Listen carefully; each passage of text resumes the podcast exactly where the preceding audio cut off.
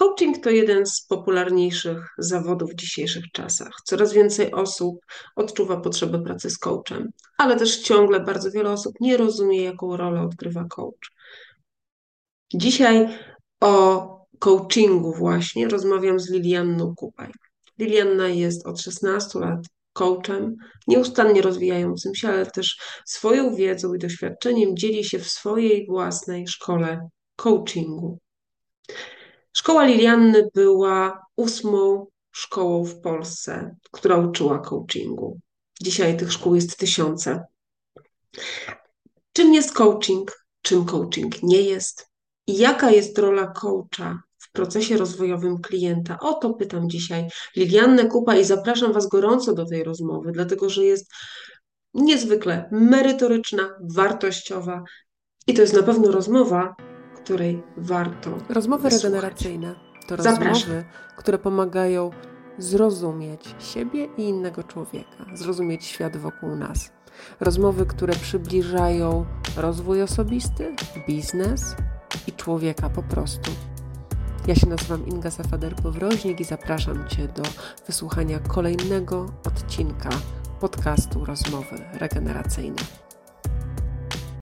Witam Was bardzo serdecznie w kolejnej rozmowie regeneracyjnej i dzisiaj kontynuuję temat branży rozwoju osobistego. A zaczynam od czegoś, co jest bardzo bliskie mojemu sercu i myślę, że jest tematem, który mm, często pojawia się właśnie, gdy mówimy o rozwoju osobistym i jest wiąże się z wieloma stereotypami, mitami, jest wiele dyskusji wokół właśnie tej branży. A dzisiaj Zapraszam Was do rozmowy o coachingu.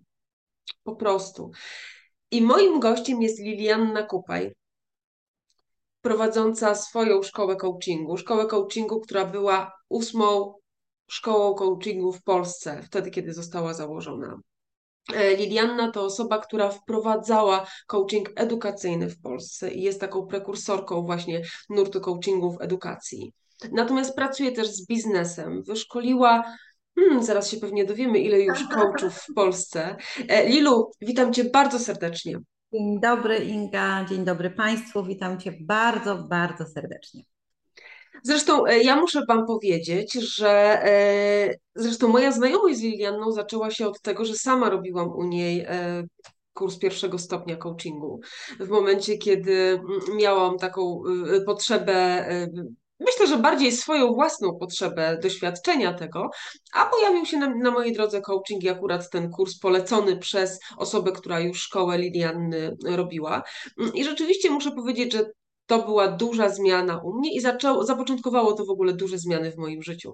Natomiast Lilu, opowiedz mi i naszym słuchaczom, e, jak zaczęła się Twoja przygoda z coachingiem? Co sprawiło, że, że zostałaś coachem? To może być Inga długa historia, więc ja nie wiem, czy to pytanie jest najlepsze. To gdybyś miała taką esencję wybrać. No, powiedziałabym, że coaching w moim życiu pojawił się przypadkiem. I oczywiście zaraz za tym powiem, tak jak wiele e, ludzi mówi w branży rozwojowej, że przypadków nie ma, prawda? Że gdzieś jedziemy, jesteśmy wiedzeni takim wewnętrznym impulsem, wewnętrzną ciekawością i wewnętrzną intuicją. I e, ja za tym poszłam. Byłam w takiej drodze e, na rozdrożu w swoim życiu zawodowym. Mm, przeżyłam wypalenie zawodowe i nie wiedziałam, w którą stronę mam pójść. I takich klientów też często, bardzo często mam i na sesjach coachingowych, i w szkole. I w tym czasie, to był rok 2006, to 16 lat temu się działo, coaching był zupełnie nieznaną metodologią rozwoju osobistego, rozwoju w ogóle człowieka. I gdy ktoś opowiadał mi o szkole, do której chciałam dołączyć, to dzisiaj wiem, że ja niewiele z tego rozumiałam.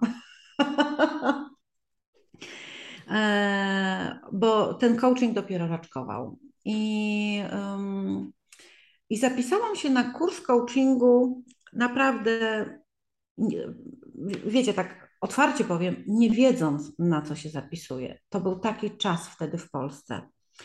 I od pierwszych godzin, od pierwszych minut, od pierwszych dni, a to był pierwszy moduł trwał trzy dni, e, po prostu mój umysł się obudził i tak jak moja klientka jedna niedawno powiedziała, wymieniłam totalnie soczewki w moich oczach, którymi patrzyłam na świat.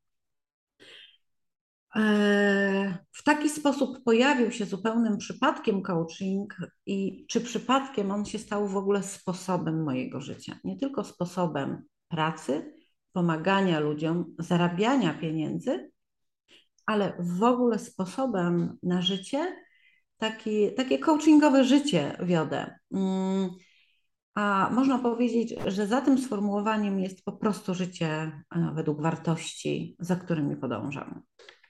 No właśnie, ja jak Cię poznałam i muszę tutaj e, Wam opowiedzieć właśnie o tym, że Lilianna była od, od samego początku dla mnie przykładem osoby, która rzeczywiście jest tym, co mówi. W sensie takim, że e, Ty jesteś bardzo spójna w tym, co robisz, tak? Czyli tak, bardzo i zawsze Cię za to bardzo podziwiałam, dlatego że uważam, że to jest taka cecha, znaczy już pomijam to, że marketingowo i wizerunkowo to jest coś, co jest bardzo ważne, ale rzeczywiście Lilianna to, co przekazuje, ona sama doświadcza. Także to jest, mm, ja bym powiedziała, taki niekończący się proces trochę u ciebie, mm, ale myślę, że to jest taka pochodna w ogóle tej pracy i zawodu coacha. Tak, tak jest. Tak. To jest niekończąca się historia, never ending story, niekończący się proces jeśli chce się skutecznie pomagać ludziom i organizacjom. Niekończący się proces, bo każdy klient, każdy człowiek, każda organizacja wnosi coś do mojego życia, co powoduje, że potrzebuje się siebie lepiej rozumieć, siebie superwizować i siebie rozwijać.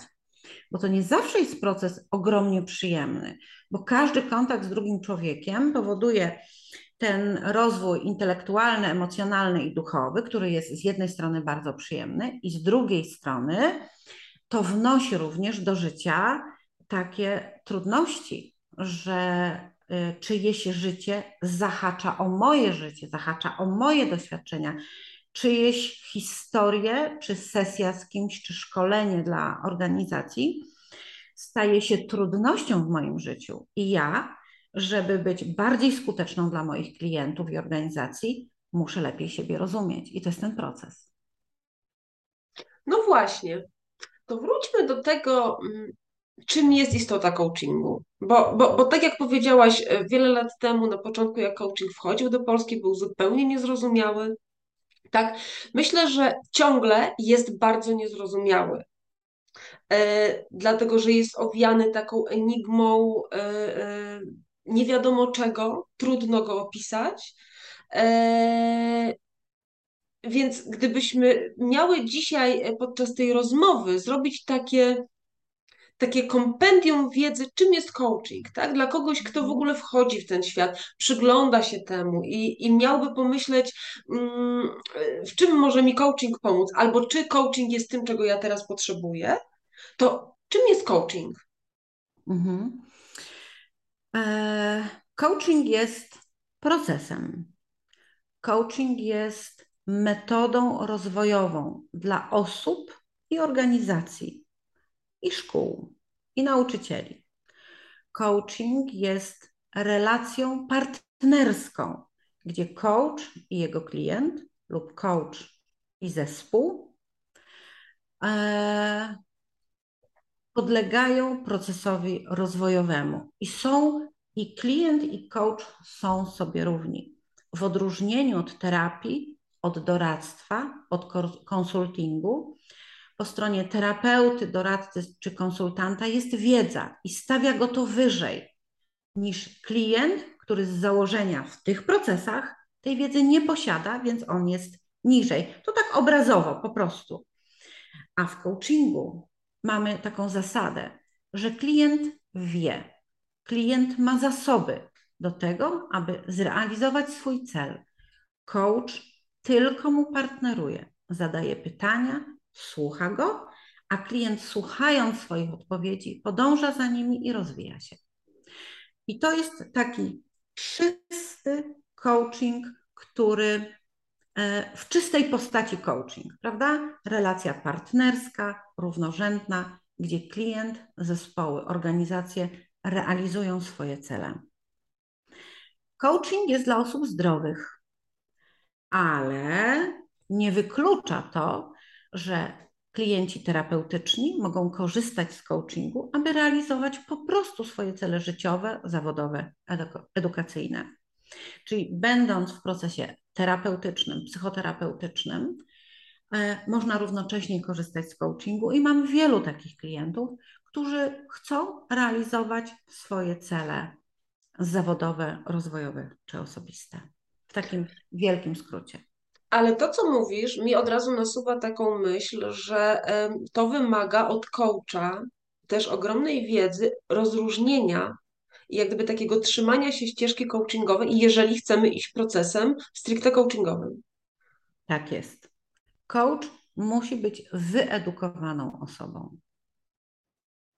Psychologicznie musi wiedzieć, na czym polegają terapeu e, procesy terapeutyczne, aby móc tą metodologię coachingu, której po prostu można się nauczyć.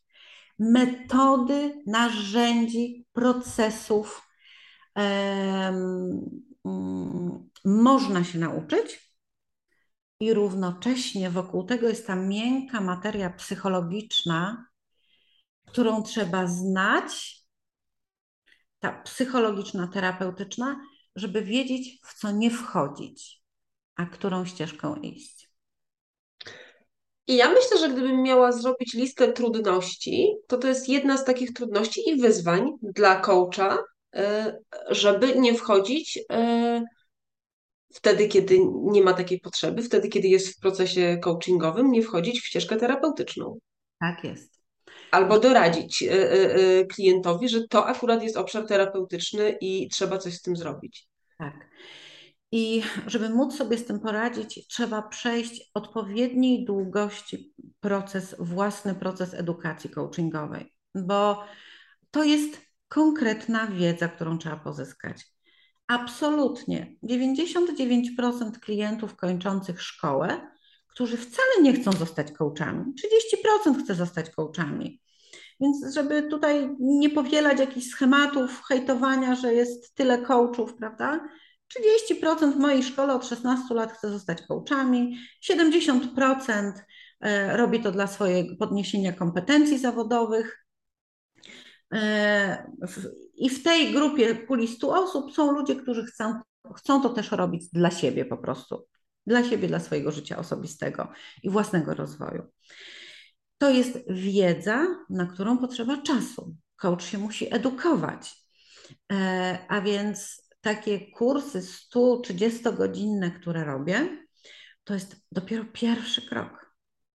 Więc jeśli ktoś chce zostać profesjonalnym coachem, to potrzebuje wiedzieć, że takich kroków trzeba zrobić kilka, po prostu, żeby nauczyć się.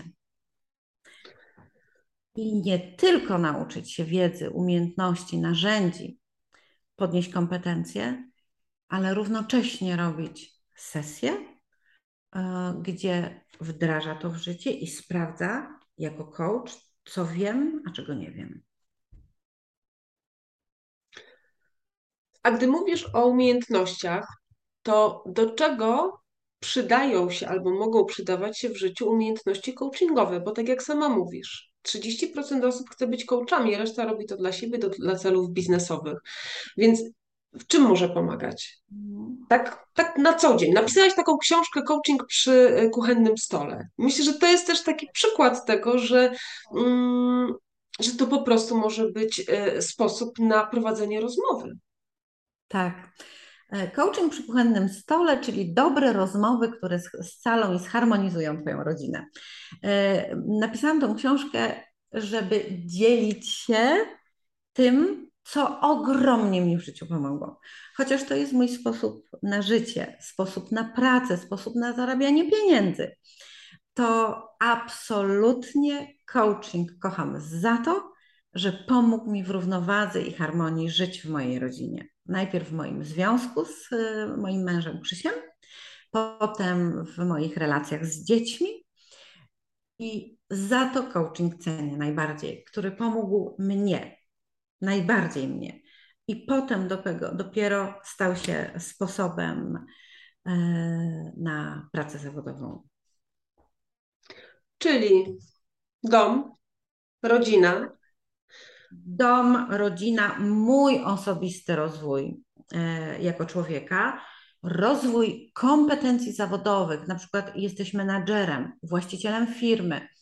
To są naprawdę kompetencje, które dają bardzo szeroki pogląd na komunikację, na budowanie relacji, na osiąganie celów. To są te kompetencje, które naprawdę w tym pomagają. E, to jest też nowy zawód, który możesz wykonywać e, w swojej branży i niszy. Mm, no i chyba takie cztery. Ach, no, dla dużych firm to może być też tworzenie kultury organizacyjnej. Coachingowy styl zarządzania, może być tworzenie kultury organizacyjnej i też tworzenie sposobu i stylu zarządzania. Czyli sześć, jakby sześć zastosowań nam się pojawiło. No tak, a ja dodam do tego jeszcze cały pro, y, y, program edukacyjny. Och, zapomniałam. Zapomniałaś o edukacji? No, siedzę. Tak, zmiana myślenia. O Boże, jak w szkołach, wszyscy zgodzicie się ze mną, nie wątpię. Jak ta zmiana myślenia, wymiana soczewek, patrzenia na ucznia, jak jest bardzo potrzebna. Ja myślę, że szczególnie teraz, kiedy mamy tyle zmian edukacyjnych, to znaczy nie, no, zmiany edukacyjne swoją drogą, ale też potrzeby społeczne i to, jak, jak zmienia się nasz świat, nasze życie i też kompetencje przyszłości, to o czym mówimy, jeżeli chodzi o kompetencje przyszłości, to głównie są kompetencje społeczne. Tak. Bo nie wiemy, co za 10 lat będzie zawodem przyszłości. Tak Dokładnie tak. A potrzebujemy się komunikować z różnymi typami ludzi. Tak, w dwóch obszarach w edukacji bym widziała to. Mm, po pierwsze, na bieżąco, czy tak zwana bieżączka, e, popandemiczny stan, gdzie dzieci są w opłakanym stanie, dzieci i młodzież, to jest jedna rzecz. A dwa, że mamy kompletnie inną młodzież i dzieci w szkołach. Kompletnie. Z innymi mózgami. Mózgami.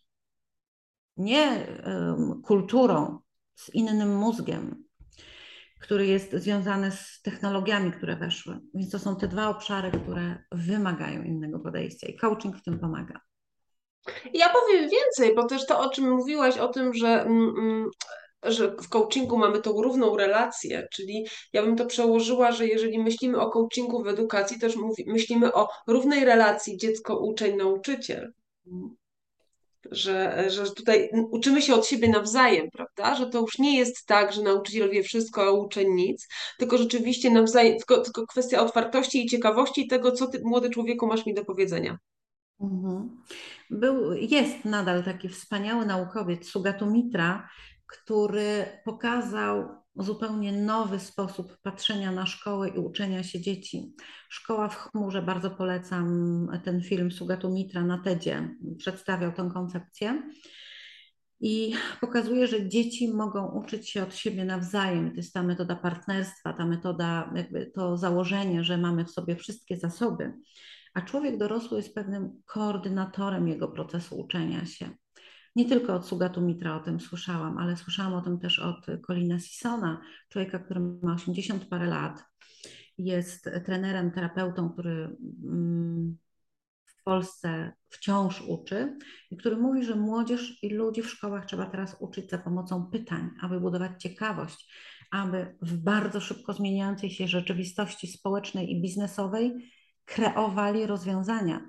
Odcięli nam gaz, od, mogą odciąć prąd, jesteśmy przed tym, a więc potrzeba odnawialnych źródeł energii natychmiast, a nie wymyśli to ograniczony umysł, tylko ciekawy.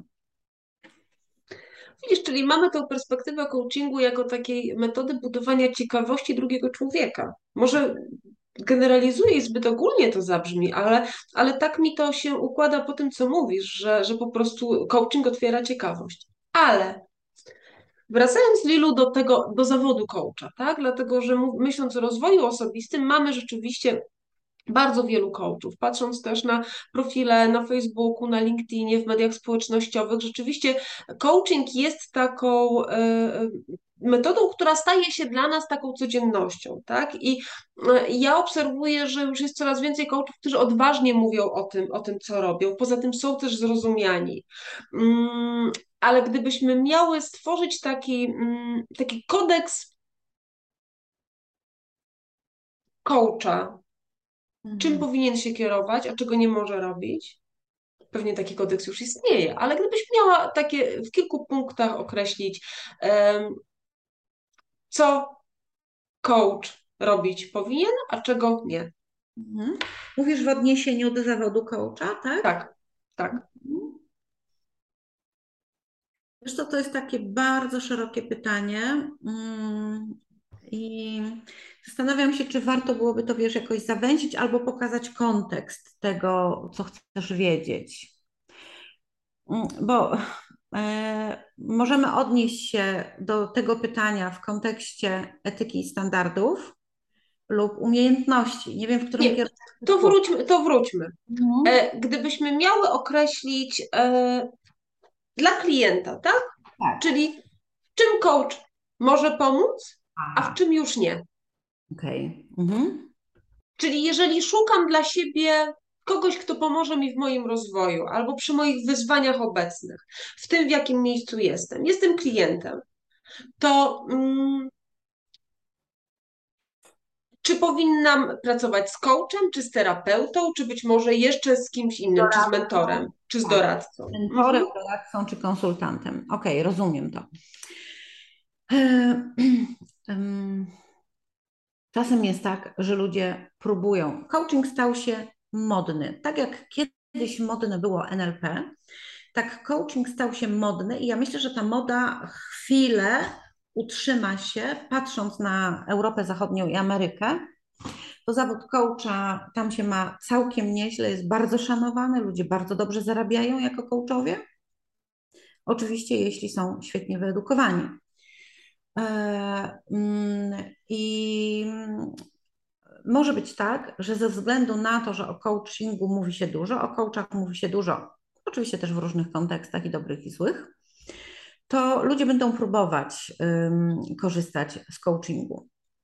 Można tutaj wyjść z perspektywy e, definicji, prawda, że jest to partnerska relacja i że, że jest to proces i jest to proces, który ma pomagać ludziom w osiąganiu celów. Czyli jeśli stoisz, patrząc na przykład na działkę biznesową, stoisz przed nowymi wyzwaniami, na przykład w, na swojej drodze życiowej, tak jak ja kiedyś stanęłam. Byłam wypalona zawodowo, wypalonym menadżerem, który nie dostawał pomocy w swojej organizacji. Byłam przeciążona pracą, pracowałam po 12 godzin, małe dzieci.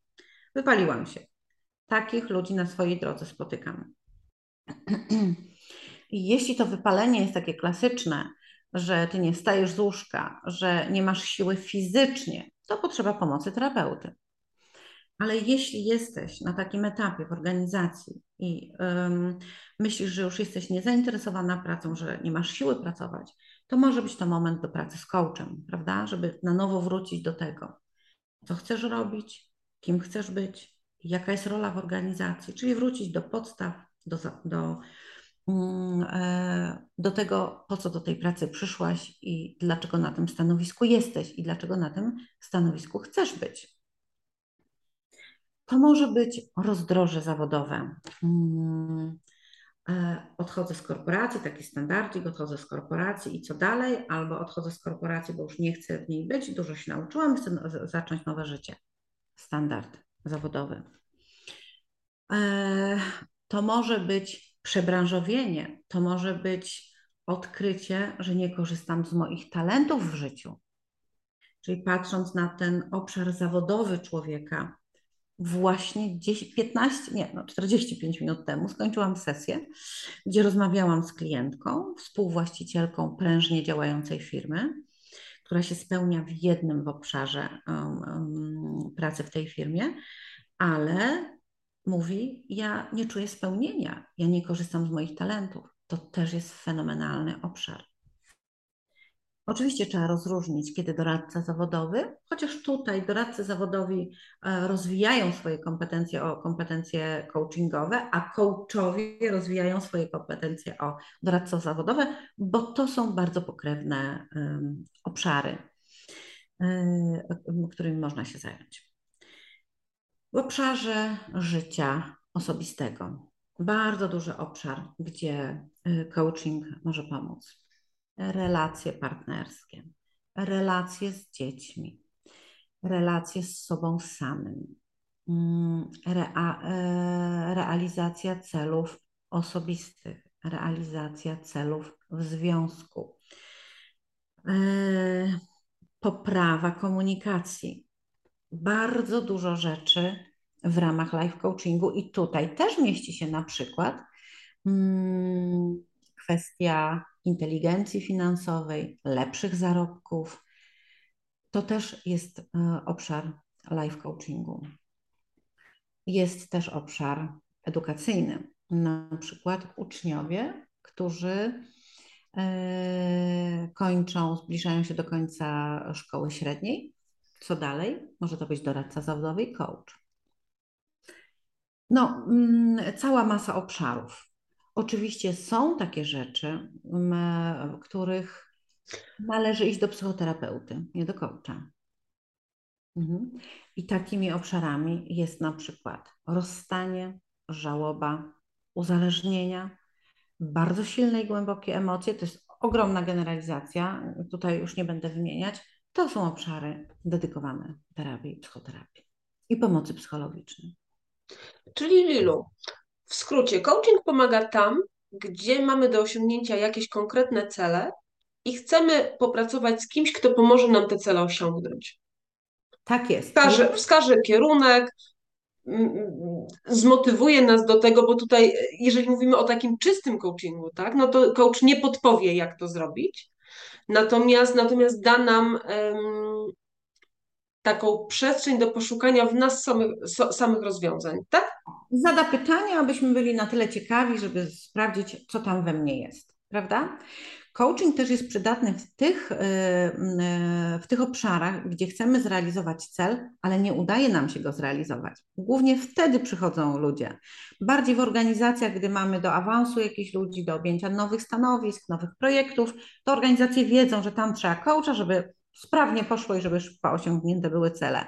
Natomiast w życiu osobistym ludzie przychodzą, mm, gdzie sami sobie płacą za, za sesje coachingowe, jeśli im się nie udaje coś osiągać, czy mają przeszkody, problemy, wtedy to też jest świetny obszar do pomocy coacha, który pomoże zobaczyć klientowi, gdzie ma trudność. No i tą trudność pokonać. Super. To znaczy, ja myślę, że to jest. Mm, powiedziałabym, że taki dobry początek do, do, do, do pracy swojej własnej rozwojowej. Tak. Bo jak gdyby dzięki coachingowi też możemy dostrzec obszary, w które, w, którymi powinniśmy się bardziej zaopiekować, albo i czy, czy chcemy iść na przykład w kierunku takim, że potrzebujemy, żeby ktoś nam doradził, wtedy pojawia się mentoring. Tak. tak. Bo wtedy mentor pokazuje, zresztą o, o mentoringu też y, chcę zrobić jeden z odcinków, dlatego że to mm, to są zupełnie różne pojęcia, natomiast metody, gdy tak na to popatrzeć, też bywają podobne. Tak, model grow na tak, przykład. Tak, bo to się wszystko ze sobą y, łączy i uzupełnia. Tak. Mhm. E, tak samo jak sobie myślę o coachingu, bo to o czym ty mówisz, to jest taki bardzo czysty coaching, tak? Natomiast też mm, to, od, czego zaczęłyśmy, że ty jesteś dla mnie przykładem takiej osoby, która się nieustannie rozwija i ja wiem, że dzisiaj podczas tej rozmowy to my tego nawet nie dotkniemy, ale, ale prawda też jest taka, że coach, ja bym powiedziała, że też ma też, też, też taką rolę ym, takiej osoby, która inspiruje, pokazuje kierunki, pokazuje nurty, bo też mm, e, e, patrząc na Twoją wiedzę i to, e, ilu, ilu nurtów Ty pozwalasz dotknąć albo, albo w ogóle dowiedzieć się o wielu, o wielu nurtach, sposobach swoim klientom, swoim uczniom, studentom, to, to jest niesamowite, bo to bardzo poszerza horyzonty. I ja mm, jeszcze jedno zdanie na koniec, które bardzo było dla mnie takie, w sensie na koniec tej mojej przydługiej podprowadzki do pytania. E, coś, co dla mnie było takie bardzo odkrywcze podczas Twojej szkoły coachingu, e, było pojęcie mapy. Mhm. Czyli tego, że każdy ma swoją mapę i im szerszą mamy my mapę, tym więcej możemy pomóc dostrzec innym. I to było dla mnie, powiem szczerze, wtedy szokujące, że od tego, ile ja wiem, że też nie mogę oczekiwać od kogoś, że on wie dokładnie tyle samo, ale mogę mu podpowiedzieć dostrzec coś, pokazać. Mm, więc ja myślę, że w ogóle bycie coachem jest bezwzględnie połączone z takim nieustannym rozwojem własnym. Wiesz, jak słucham, co mówisz, zanim znów podprowadzimy się do pytania. Ja już zgubiłam wątek pytania. Idziemy do niego. To w tym, co mówisz, brzmi, wiesz, tak, własny proces, własne doświadczenia, im bogatsze doświadczenia i głębsze zrozumienie swojego życia ma coach, tym lepiej dla klienta. Natomiast wiesz co, w tym wybrzmiało mi bardzo mocno coś, co mnie fascynuje obecnie, no i to jest ta właśnie inspiracja, to są, wiesz, e, poziomy świadomości, mm, które opisał Hawkins. Czyli im wyższa świadomość coacha, tym szybciej i skuteczniej pracuje z klientem. I też możemy powiedzieć, że ten mm, e, model poziomów świadomości według Hawkinsa jest mapą. Jest mapą również. E, mamy 13% ludzkości. Wiem, że to tak brzmi, wiesz, globalistycznie, ale tak jest, tak wynika z badań Hawkinsa 13% ludzkości patrzy na świat już nie poprzez pryzmat lęku. No nie wiem, czy nie wrzucam takiego za dużego tematu, natomiast to jest szalenie ważne.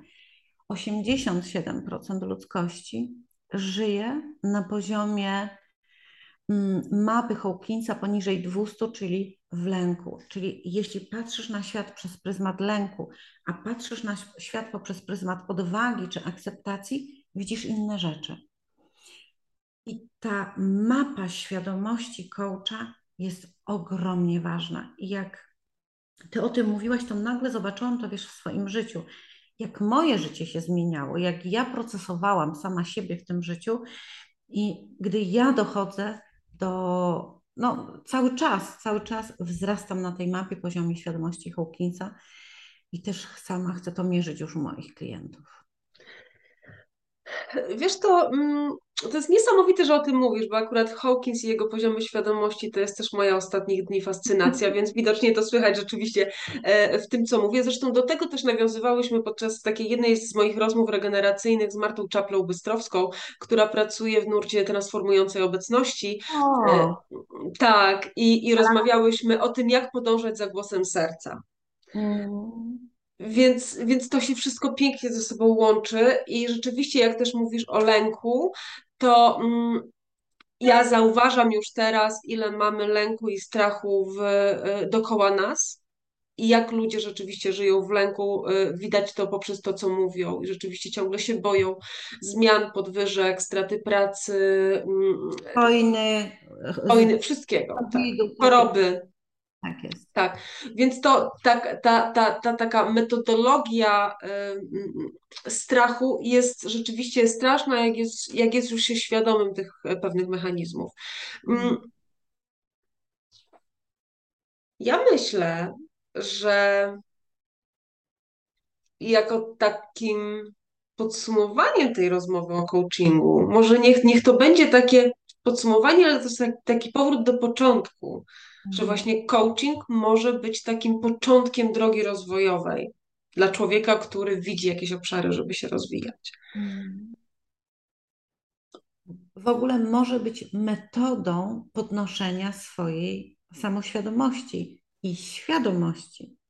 Samoświadomości, czyli dotyczące mnie, ale też i świadomości mnie jako człowieka.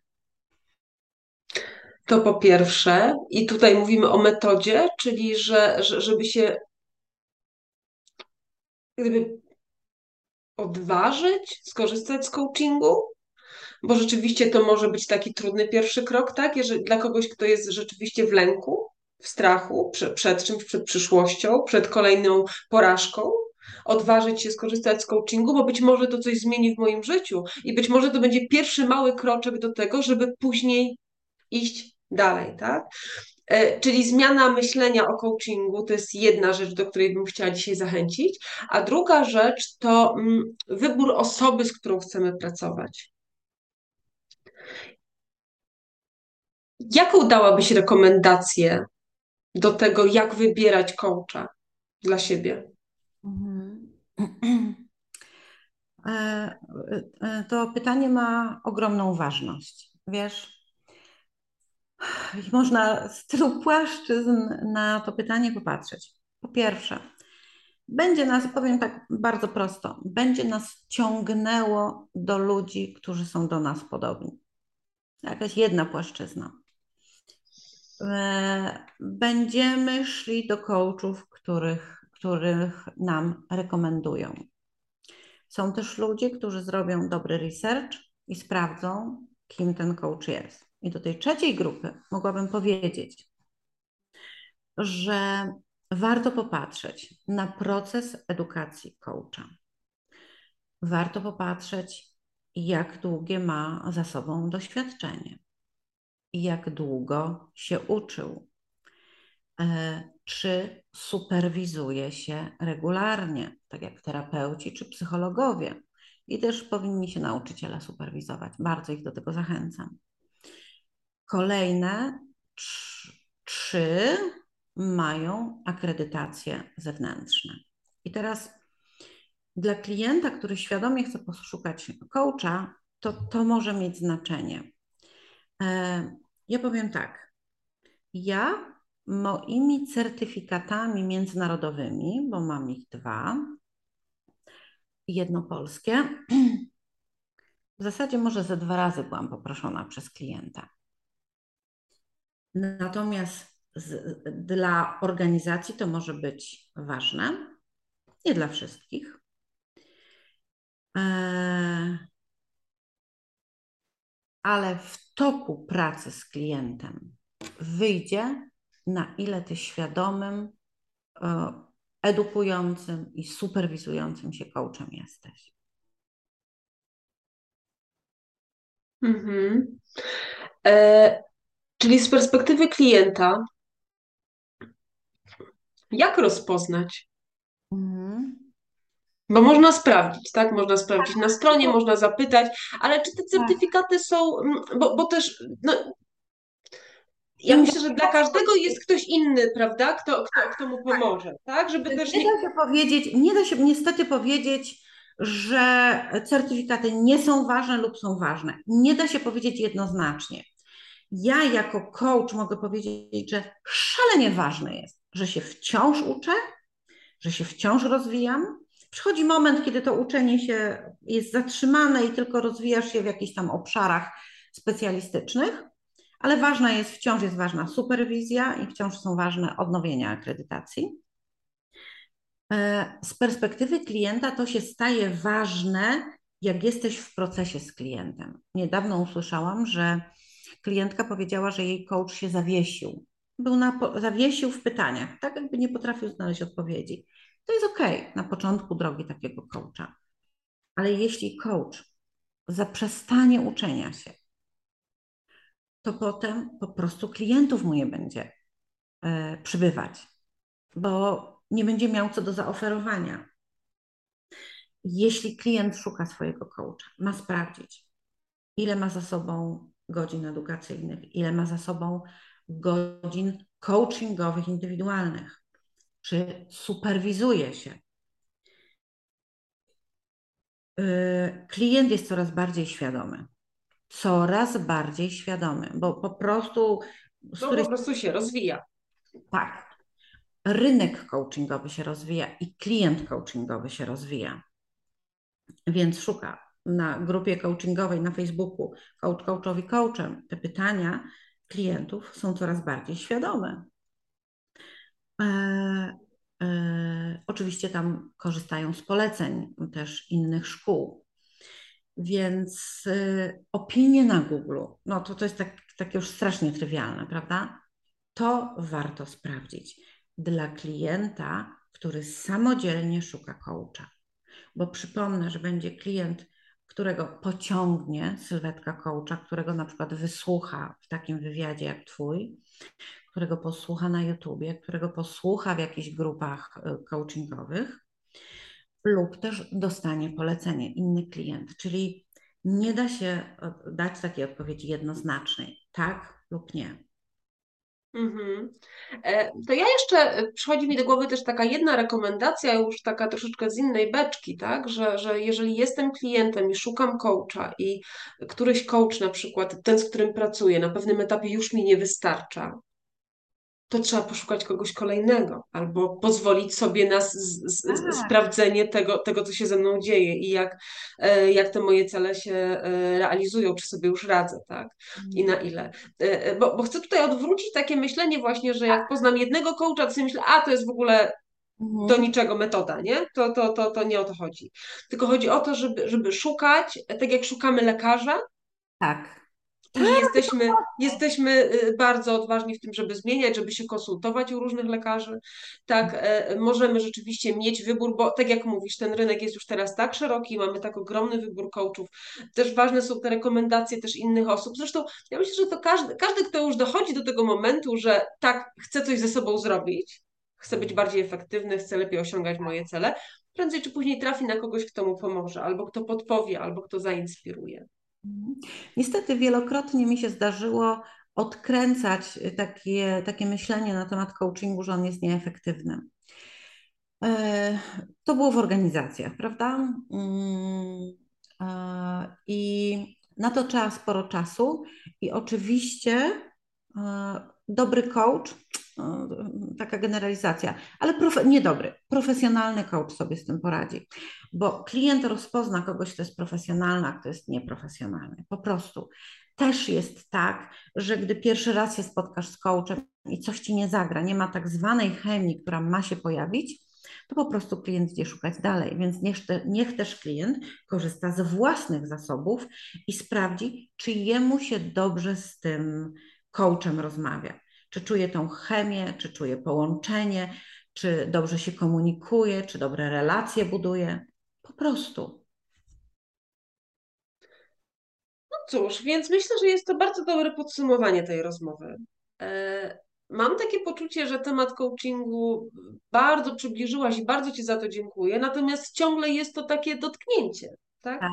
Mm, bo tutaj myślę, że e, tym, co e, do czego się to sprowadza, to właśnie do poszerzania swojej świadomości, do, e, do rozwoju, do, do, do szukania nowych rozwiązań, a nie tkwienia w jednym miejscu, w którym jesteśmy nieszczęśliwi. Dokładnie tak. Jeśli pozwolisz, powiedziałabym jeszcze taką bardzo ważną jedną rzecz, mianowicie, że społeczeństwo polskie, mm, to obserwuję, e, ma taką tendencję do brania powierzchownej wiedzy no, z, z sieci, prawda? Mhm. Bym ogromnie zachęcała klientów, żeby korzystali z profesjonalnych miejsc, gdzie tą wiedzę na temat coachingu można zdobyć. I e, to, co jest szalenie ważne, że coaching jest profesją, że coaching e, ma określone kompetencje, które można znaleźć przynajmniej w trzech miejscach, w trzech bardzo dobrych stowarzyszeniach, które opisują te kompetencje.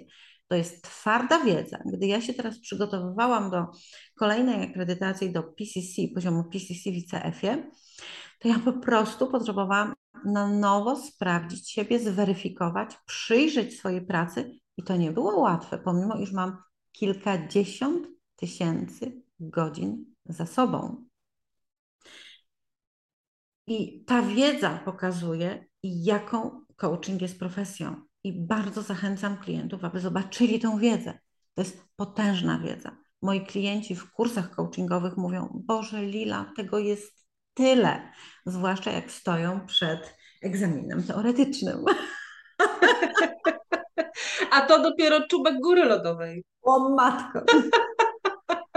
Lilu, ile osób przeszkoliłaś już? Ilu coachów wyszło z Twojej mm, no, szkoły?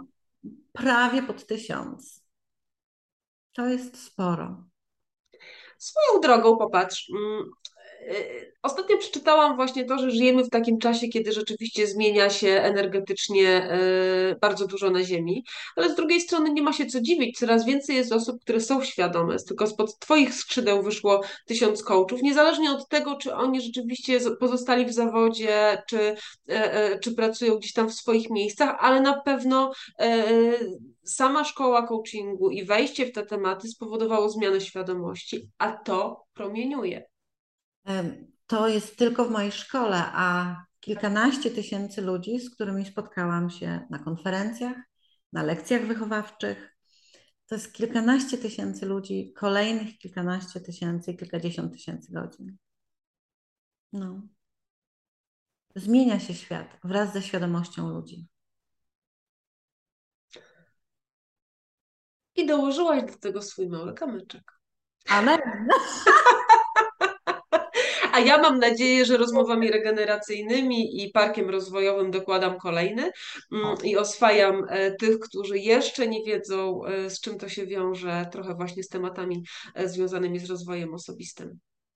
Przypuszczam, że nie będzie niczym odmiennym, gdy powiem Inga, że dokładasz swój kamyczek do rozwoju świadomości ludzi. Dzięki tym rozmowom. Bardzo Ci dziękuję, Lilu. Bardzo Ci dziękuję za rozmowę, za, za Twoją wiedzę, za to, że chciałaś się nią podzielić. Mm, no i życzę Ci wszystkiego po prostu najpiękniejszego i, i dalszego rozwoju, bo Ciebie się nie da zatrzymać. Chyba tak. Wiesz, to już jest kwestia e, po prostu nastawienia życiowego i tego nie zmienimy. Mhm. Dziękuję Ci pięknie, Inga, za zaproszenie. Było mi ogromnie miło z Tobą rozmawiać. Dziękuję. Do usłyszenia w kolejnych rozmowach regeneracyjnych. Do usłyszenia. Dziękuję Ci za wysłuchanie kolejnego odcinka podcastu Rozmowy Regeneracyjne. Mam nadzieję, że był on dla Ciebie inspiracją, być może dawką wiedzy, być może czymś, co spowoduje, że zrobisz kolejny krok w swoim rozwoju, w swoim życiu, że będzie Ci po prostu łatwiej Pamiętaj, zasubskrybuj mój kanał Rozmowy Regeneracyjne. Zapraszam Cię także do parku rozwojowego, w którym przybliżam świat rozwoju osobistego, ale też pokazuję możliwości i biznesowe, i dla osób indywidualnych tego, jak lepiej pracować ze sobą. Ja też się uczę. Być może będziesz chciał uczyć się razem ze mną. Zapraszam Cię serdecznie. Inga Safader-Powroźnik. Rozmowy regeneracyjne.